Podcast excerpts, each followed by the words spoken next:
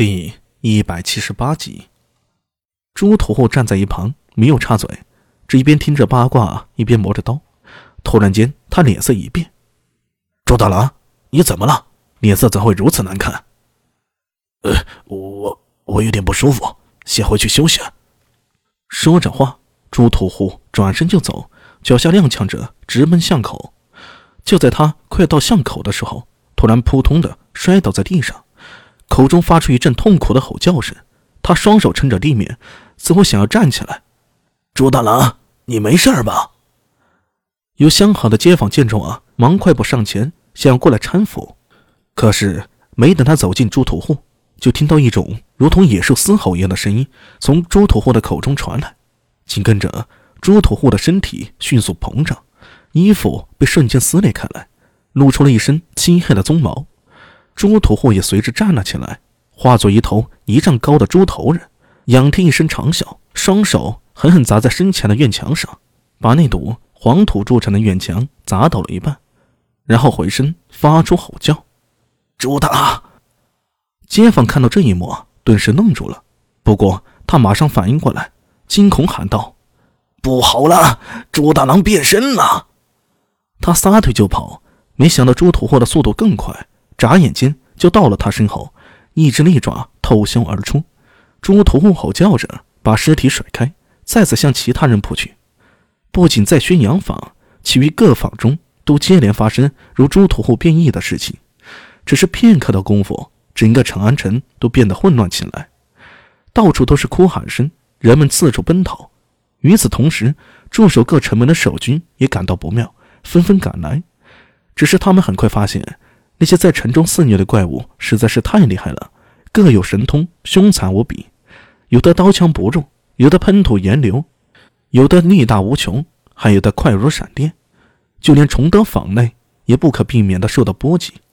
好在这里聚集了大批兵马，所以反应极为迅速，和那些突然走出的变异诡异展开了殊死搏斗。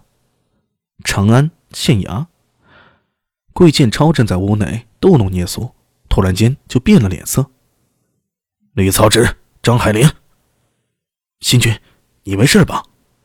废话，我当然没事。去看看，究竟是怎么回事？为何元气如此古怪，而且变化莫常？诺。吕操之和张海林连忙跑了出去，桂建超则抱起了苏聂。桂叔叔，怎么了？聂苏瞪着一双眼睛，好奇的看着桂建超。而桂建超则微微一笑，迈步走出房间，站在屋檐下，看着越来越大的雨势。聂苏，一会儿不管发生什么变故，都躲在屋内，不要出来。好。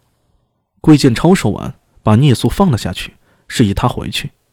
他站在屋檐下，向外看去，沉声道：“李淳风，出来吧。新君果然高明啊。”于是。突然一顿，李淳风从滂沱大雨中走了出来。他身上的道袍很干，丝毫没有被大雨淋湿，手里托着琴戟，朝着桂建超鞠身一礼：“新君，别来无恙。”“屁话！前些日子才打了一场，别在这里虚头巴脑的。说吧，是怎么回事？元气何以变异如斯？你们太史军又在做什么？就不怕闹出乱子吗？”李春风走到屋檐下，目光向房间里扫了一眼。他看到躲在门后正偷偷向外观瞧的聂苏，不过并没有在意。陈硕真打散了金龙，引发龙首元元气变异。桂建超听完一愣，突然间哈哈大笑起来：“哈哈哈哈哈！当初老夫就告诉宇文凯不要锁龙，哼，龙脉乃天地元气所孕育，擅自妄动会引发大变故。”可宇文凯不听呢，还要找江南陈天师来协助，最后逼死了陈天师。慢着，让我猜猜看，陈硕真不会就是那陈天师的后人吧？哈哈哈！